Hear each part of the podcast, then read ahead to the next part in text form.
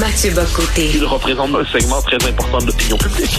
Richard Martineau. Tu vis sur quelle planète? La rencontre. Je regarde ça et là, je me dis, mais c'est de la comédie. C'est hallucinant. La rencontre. Bocoté. Martineau. Mathieu, tu t'es pogné avec André Pratt?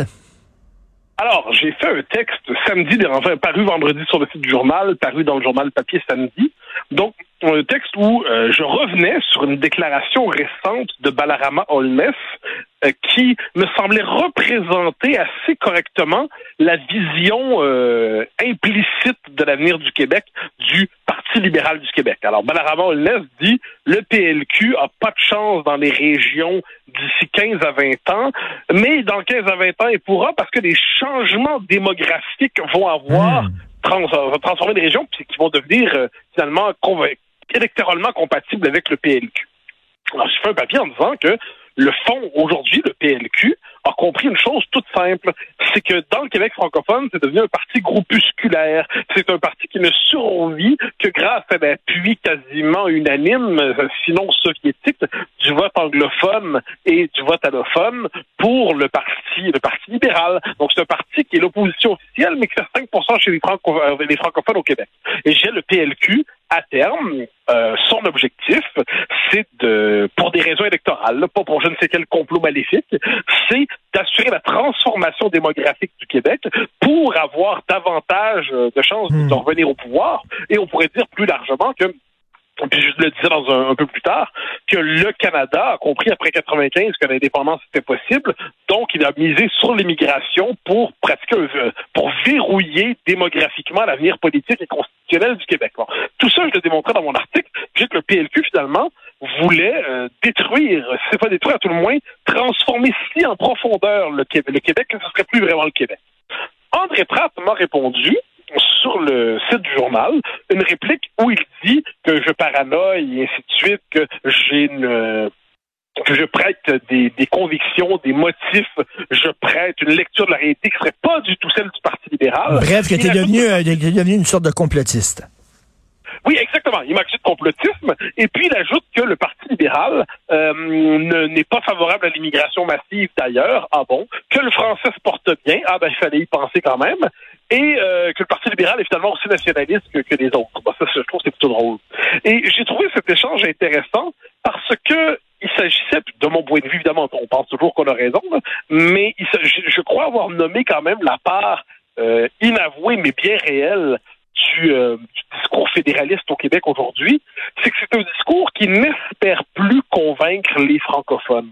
C'est un discours mhm, qui mhm. considère que les francophones, globalement, ne se rallieront jamais à lui.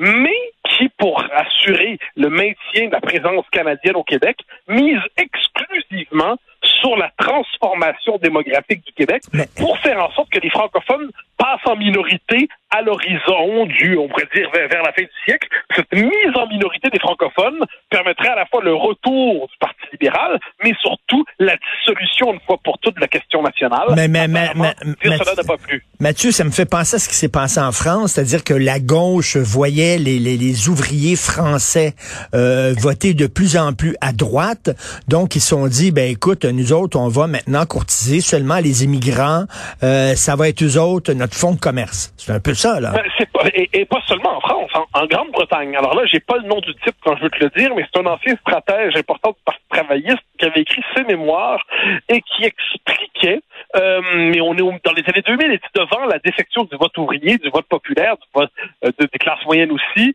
eh bien, on va miser sur l'immigration pour avoir une, euh, une immigration qui va nous fournir les contingents électoraux qui font défaut euh, dans la, la, la Grande-Bretagne traditionnelle, ça comme ça. Aux États-Unis, les démocrates ont le même rapport à l'immigration euh, qui vient d'Amérique du Sud et mexicaine notamment. Donc, que l'immigration soit euh, pensée politiquement. Moi, ça me fascine. Tout serait politique dans nos sociétés. hein. Le système de santé, l'éducation. Mais l'immigration, non, il n'y aurait aucune dimension politique à ça. Et dire que les partis ont des politiques d'immigration en fonction de leurs intérêts, mais dire cela, ce serait une forme de provocation complotiste. Ça en est un peu loufoque. Et moi, je disais dans, l'air- dans ma réplique à, à Pratt, je dis, je réduis pas l'immigration un seul instant à cette dimension politique. Elle a une dimension économique, démographique, culturelle, humanitaire, alléluia, tout ce qu'il faut. Mais elle a aussi une dimension politique. Et le fait est que le Parti libéral au Québec politique. Sa politique, moi, je, je dis souvent la blague, l'immigration est une richesse électorale pour le Parti libéral. Mais mentionner cela, on cherche à interdire de, de le mentionner. Comment? En faisant complotiste extrême droite, complotiste extrême droite, ça commence à faire. Euh, Mathieu, tu as vu la nouvelle idée du Parti libéral, une idée géniale qui n'a jamais été essayée, totalement inédite dans l'histoire du Québec. Euh, Marc Tanguay qui dit, on va aller chercher de nouveaux pouvoirs à Ottawa. Wow. Alors moi, Marc Tanguay, de, de, c'est un de mes humoristes préférés. euh, et euh, l'intérimaire Tanguay, appelons-le comme ça, euh, c'est, il est assez comique parce que là, il nous dit le beau risque de René Lévesque a fonctionné. Alors, on va juste rappeler le beau risque de René, le beau risque, on s'en souvient, c'est René Lévesque au milieu des années 80, l'indépendance a échoué en 80, elle se fera pas. Qu'est-ce qu'on peut faire? On peut essayer, parce que Brian Mulroney nous propose de transformer la Constitution et de, de transférer un très grand nombre de pouvoirs au Québec. Alors, on est, on est dans ce moment-là, reconnaître le Québec comme société distincte dans la Constitution. Donc, ça va devenir Mitch. Eh ben, parce qu'on nous propose ça, c'est un beau risque. qu'on va essayer de faire en sorte que ça fonctionne. Puis le risque, si ça fonctionne, ben, l'appui à l'indépendance risque de se dissoudre. Puis si ça fonctionne pas, ce serait la preuve que le Canada fonctionne pas. Je précise qu'après, ça c'est le beau risque. La suite dans l'histoire du beau risque, c'est l'accord du lac Beach.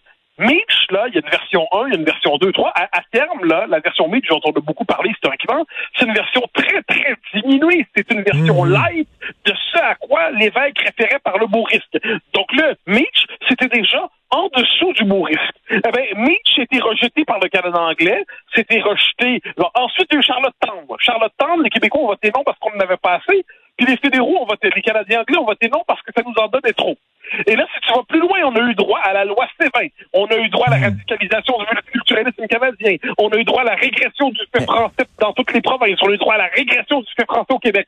Et, et l'intérimaire Tanguay va nous dire ah, mais le beau risque est une réussite, on peut passer à autre chose. Non, mais il y a des limites à faire des blagues. Au moins, il faut s'assurer que ce soit drôle. Et comme disait Jean-François Lisée un peu plus tôt, il dit là, je comprends pas parce qu'il dit le beau risque réussi. C'est-à-dire qu'on a réussi à rapatrier les pouvoirs.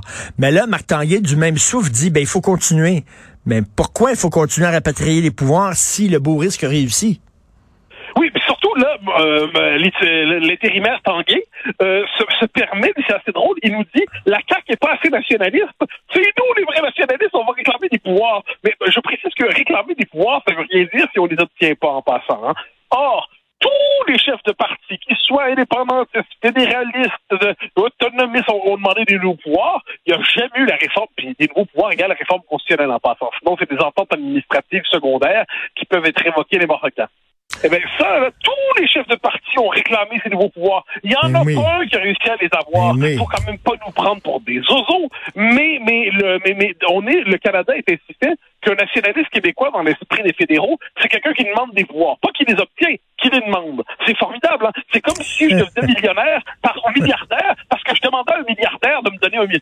Donne-moi 100 millions. Donne-moi 100 millions. Je te le dis, parce que je te le demande, ben, je, je, les ai déjà. Ben non, mon, mon enfant, tant que tu les as pas par toi-même, t'es pas millionnaire, t'es simplement un quêteux. ben, l'intérimaire Tanguay se met dans la position du quêteux. Exactement. Écoute, demain, j'ai ton sujet. J'aimerais absolument qu'on parle de Michel Sardou. OK?